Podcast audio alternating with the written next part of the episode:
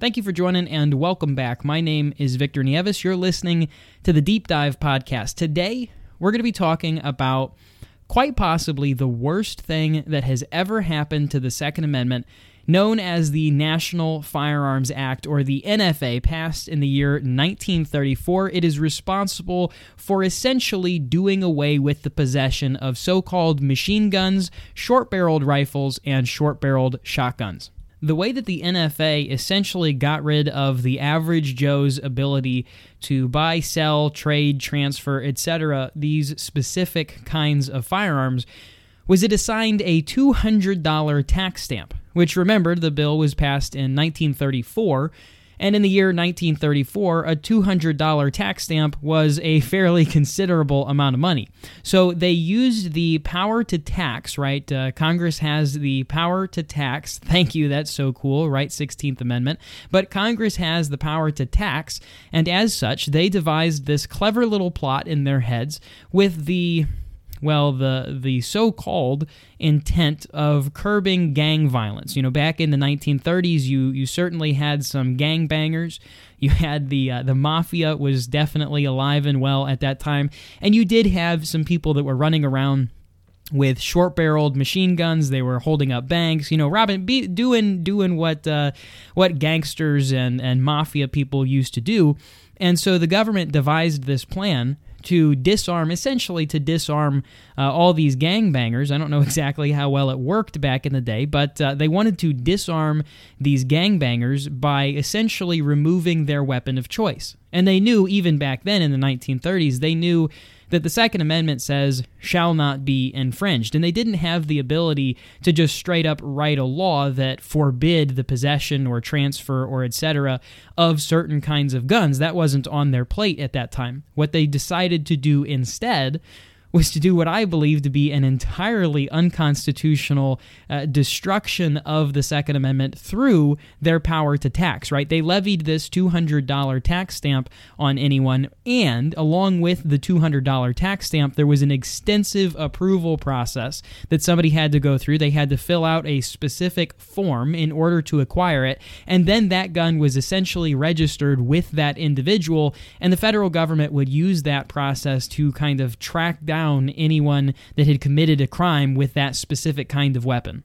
So, real quick, I want to read directly from the ATF website a little section they have giving a little bit of the history of the NFA. So, I'm just going to, in all transparency, read this uh, basically verbatim from the ATF website. It says the NFA was originally enacted in 1934, similar to the current NFA. The original act imposed a tax on the making and transfer of firearms defined by the act as, quote, special or as a, quote, special occupational tax on persons and entities engaged in the business of importing, manufacturing, and dealing NFA firearms. The law also required the registration of all NFA firearms with the Secretary of the Treasury. Firearms subject to the 1934 Act included shotguns and rifles having barrels less than 18 inches in length, certain firearms described as, quote, any other weapon, machine guns,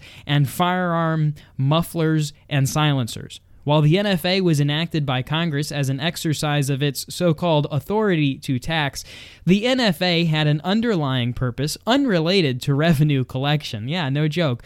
As the legislative history of the law discloses, its underlying purpose was to curtail, if not prohibit, transactions in NFA firearms. Congress found these firearms to pose a quote significant crime problem because of their frequent use in crime, particularly the gangland crimes of that era, such as the St. Valentine's Day Massacre.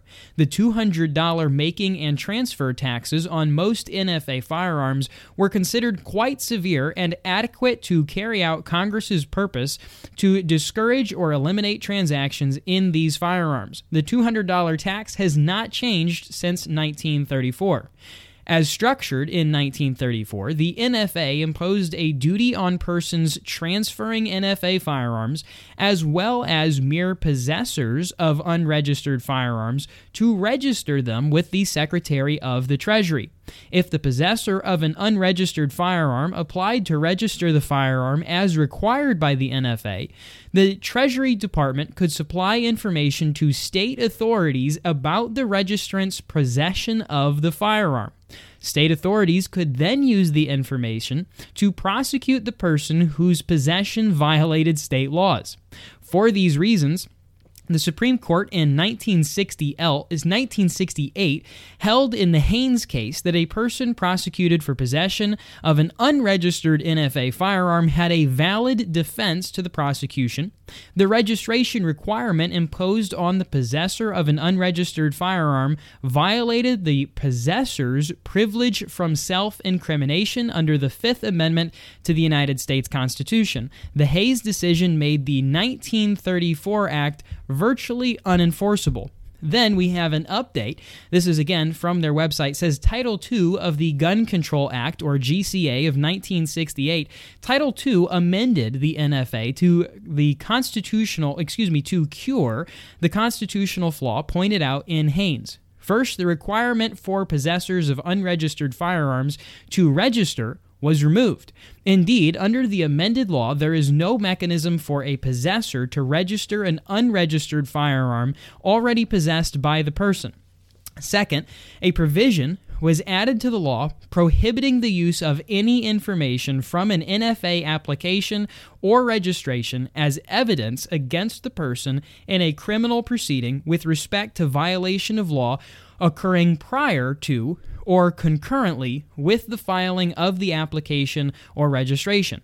In 1971, the Supreme Court re examined the updated NFA in the Freed case and found that the 1968 amendments did, in fact, cure, quote unquote, cure the constitutional defect in the original NFA. Title II also amended the NFA definitions of firearm by adding, quote, destructive devices and expanding the definition of machine guns.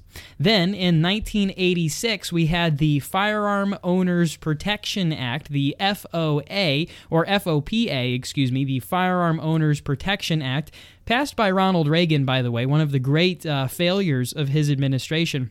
1986, this act amended the NFA definition of silencer by adding combinations of parts for silencers and any part intended for the use in assembly or fabrication of a silencer. The Act also amended the GCA to prohibit the transfer or possession of machine guns. Exceptions were made for transfers of machine guns to or possession of machine guns by government agencies. Did you catch that? There's an exception made for the transfer of these machine guns to government agencies and those lawfully possessed before the effective date of prohibition, May 19th, 1986.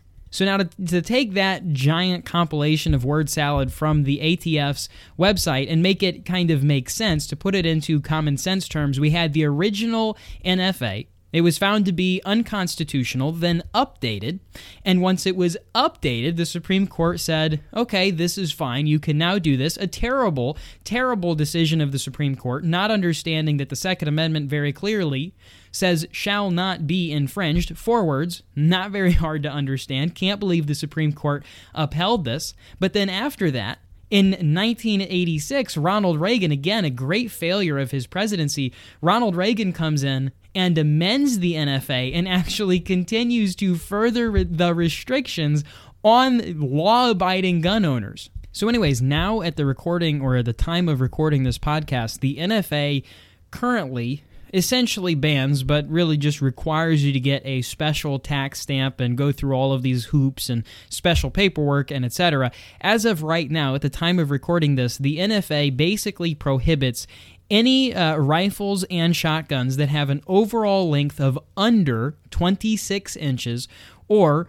rifles with a barrel under a barrel, not overall length, but a barrel under 16 inches and shotguns with a barrel under 18 inches. So a, a rifle, if it's something that's this is going to get funny, if there's something that's legally considered to be a rifle, it has to be a overall length of 26 inches and it has to have a barrel of over 16 inches or 16 inches or greater. Same thing applies to a shotgun. It has to have an overall tip to butt length of 26 inches, but a barrel length of no less than 18 inches. Now, you find the great irony and the stupidity of the NFA, of the ATF, of Congress, so on and so forth, when you really start to, to see where the rubber hits the road on these regulations between ATF regulations, ATF definitions, that's where it gets really important, and the NFA. See, because the ATF has rulemaking authority. This is something we covered in a prior episode of the podcast titled The Tyranny of the Bureaucracies and the Three Letter Agencies,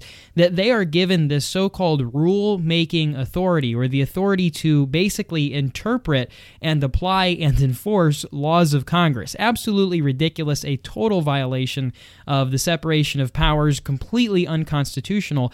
But the ATF has been given the unilateral authority to basically redefine entire classifications of firearms. So, whatever a pistol is by their definition, is now whatever a pistol is, right? For legal purposes, they have specific criteria for pistols and they're ever changing. They're extremely difficult to understand, but they are there are AR-15, there are AK-47 platform guns that have the specific barrel length requirements, the specific uh, pistol grip dimensions, the specific requirements, this, that, and the other thing, to where they are technically, right? If I showed you a picture of them, you would say, oh, that, that is an AR 15, or oh, that is an AK 47 platformed rifle. That's what you would think. But because they don't have, for example, a stock, because they don't have uh, a, a, a, a device on them that allows you to mount it to your shoulder, at least not one that is technically designed to, mount it to your shoulder, that means that they are a pistol. The, the easiest way, although not the most legally sound way, to understand what the ATF views as a pistol is anything that they think is intended to be fired without shouldering it, right? You're, you're just holding it in your hands. There's nothing to put up against your shoulder. Uh, there's no way to, for example, have a, a vertical foregrip. There's no place really to hold it with two hands. You know, you, you hold a, a, pistol grip with two hands, but they don't really like you holding things like a like a lower foregrip or anything like that. It's so confusing. It's so stupid. It highlights the low intelligence of the people in the ATF that are making these regulations, defining what each thing is. But now, as a result, you have rifles that, for all, or guns, I should say, because they're not legally rifles, you have firearms that for all intents and purposes are short-barreled rifles that have that are that are legally classified as pistols. They are legally classified as pistols, but for all intents and purposes they are basically a short-barreled rifle, but because they do not have a plastic stock and they do not have a vertical foregrip or something like that, they're legally classified as a pistol. Even though they look just like a rifle, even though they're built on the exact same platform as a rifle, they're legally considered a pistol, therefore not a short-barreled rifle. But the second that you take, so ex- imagine in your head a, a Glock 17, a Glock 18, and you take a plastic little cheap $10 vertical foregrip, one of those little guys that slides on and slides off, and you mount it to the underneath of that little pistol. You mount it to that pistol. Guess what that is? According to current ATF regulations and the NFA, that is considered a short barreled rifle. And if you are in possession of a short barreled rifle without having the proper tax stamp, that is felony possession of a short barreled rifle. You are now a felon. The same thing applies if you imagine an AR 15 platform pistol it has no on on the buffer tube. If you're familiar with you know an AR-15 platform, the buffer tube, the the cylinder piece at the end of the gun, that's where the stock goes onto a little plastic piece. You put it right on there. Well, if you take a pistol, an AR pistol platform, it doesn't have the plastic piece on the end of the buffer tube. It doesn't have the plastic stock. If you take a a legally purchased pistol, a legally purchased AR 15 platform pistol, and then you take the $20 piece of plastic stock and you stick it on that buffer tube, instantly, bada bing, bada boom, guess what that is? It's no longer a pistol. It is now, for legal purposes, a short barreled rifle, an SBR, which is, again, outlawed unless you have your special tax stamp. These stupid, stupid definitions and, and stupid pieces of regulations have allowed the firearm industry to find every little loophole that is humanly possible. You've got you've got short-barreled shotguns or SBSs. You've got short-barreled shotguns that are not technically short-barreled shotguns. Again, they don't meet that barrel length requirement of uh, 18 inches. It's a shotgun that does not have a barrel length of 18 inches, but because of literally, I kid you not, because of the angle of the pistol grip and the fact that it doesn't have a stock, it doesn't have anything to shoulder it, because of the angle and, and, and all of that kind of stuff, even though it's under 18 inches and it is a full blown shotgun, it's considered a shotgun pistol. This, this is so beyond stupid. And it's exactly what happens when people who don't really understand gu- guns or firearms are the ones who are making the making the laws, making the uh, the regulations and etc pertaining to those firearms that they fundamentally do not understand. A perfect example of this, by the way, another example to highlight the stupidity of all this, is remember the bump stock ban? Well, the bump stock di- the bump stock ban didn't happen as a result of Congress. It didn't happen as a result of new legislation. It simply happened, and this is a criticism, a strong criticism of Donald Trump. This happened because Donald Trump requested that we get rid of bump stocks. Bump stocks are just a device, a, a stock, a piece of plastic that allows the reciprocation of the rifle when it's fired. It allows the reciprocation of the rifle to make it easier for an individual to do what's called bump firing, which is just that you pull forward on the rifle while having something fixed in front of the trigger. The recoil shoots the gun back, resetting the trigger, but you are already pulling pulling it forward. So it allows this very, very quick burst fire. It's horribly inaccurate, terribly impractical, borderline useless, but it's kind of a novelty novelty thing that's sort of fun and it allows a semi-automatic rifle, a rifle that does not have a select fire option, doesn't have a fully automatic um, option. It allows it to shoot a lot faster. It allows it to kind of resemble, somewhat sort of resemble uh, a, a, rifle that is considered a machine gun, except with none of the practicality. Some of the fun of it, some of the, the mag dump capacity, but basically none of the practicality. And so they went in and they banned bump stocks the reason, or, or, I guess the, the way that they were able to ban bump stocks isn't again by a piece of legislation. It's not because Congress passed a law. It's because the ATF, using the NFA, the ATF simply redefined the bump stocks as something that falls within the definition of machine guns because it's a device that allows the shooter to make a semi automatic rifle essentially a fully automatic rifle, something that it basically does not do. So they've used this authority, this rulemaking authority we talked about in the prior podcast, they've used this rulemaking authority to further one of the greatest sins against the Second Amendment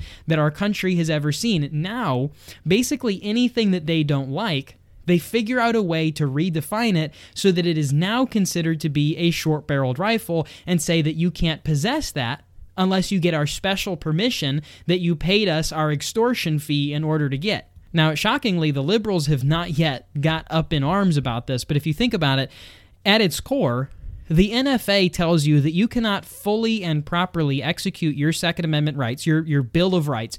You cannot properly exercise your Bill of Rights if you are poor, because one of the key requirements is that you pay them the extortion fee. Poor people are not allowed to fully exercise their Second Amendment rights in the way that rich people are, because rich people can afford to pay the $200 tax stamp. And ironically, the same people on the left who are vehemently against voter ID they're vehemently against anything that costs any money because they, in their racist minds, they think that minorities won't have the money or the intelligence to acquire an ID or to purchase an ID or to do things like that. They, they see no problem with the NFA that requires them to go through all of these hoops, file all of this paperwork, go through the right departments, get your, your final tax stamp, and pay an extortion fee of $200, an awful lot more than a voter ID. They have no issue issue with that whatsoever because it pertains to the Second Amendment, and obviously they're in favor of the original purpose of the NFA, which is admittedly on the ATF website, as we colored, uh, covered earlier. The purpose of the NFA is literally to do away with fully automatic rifles, to do away with short barreled rifles, to do away with anything that they consider to be a machine gun. They want to basically get rid of it. That was the purpose in 1934. And they're totally fine with making these weapons, these firearms, inaccessible to lower class people that they always inextricably uh, uh, correlate between, you know, the poor people and black people in, in, in the liberal mind minority and poor are synonyms, yet they have no issue with this in any way, shape, or form. And remember, all of this is made possible because of the existence of one of the very worst constitutional amendments in our nation's history, the 16th Amendment. Remember, Congress claimed that they were able to do this legally, that it was constitutional to violate the Second Amendment in this way. They claimed that they could do this because Congress has the power to levy taxes which now sets precedent that basically anything Congress does not like, they can they can basically do away with by taxing it into non-existence. I almost I can almost guarantee you that this exact same strategy that was used to get rid of SBRs and so called machine guns, this exact same strategy is almost certainly going to be used on ammunition, on certain types of ammunition. It's already, I didn't mention this earlier, but the NFA already bans basically every caliber above 50 caliber. So they're already using the NFA to get into ammunition, what, what's stopping them from banning 556 or putting a special tax, simply adding 556 to the list of NFA prohibited items unless you pay this egregious tax? And there is no technical limit on the tax. Remember, 1934, $200 was a lot more money than it is today. If we adjusted that for inflation, it would be well over $1,000. They could simply apply that tax to ammunition and make it ridiculously impossible for anyone to obtain ammunition for their gun. They wouldn't even have to ban the gun, they would simply ban the ammunition, and suddenly it's just an expensive, cool looking paperweight.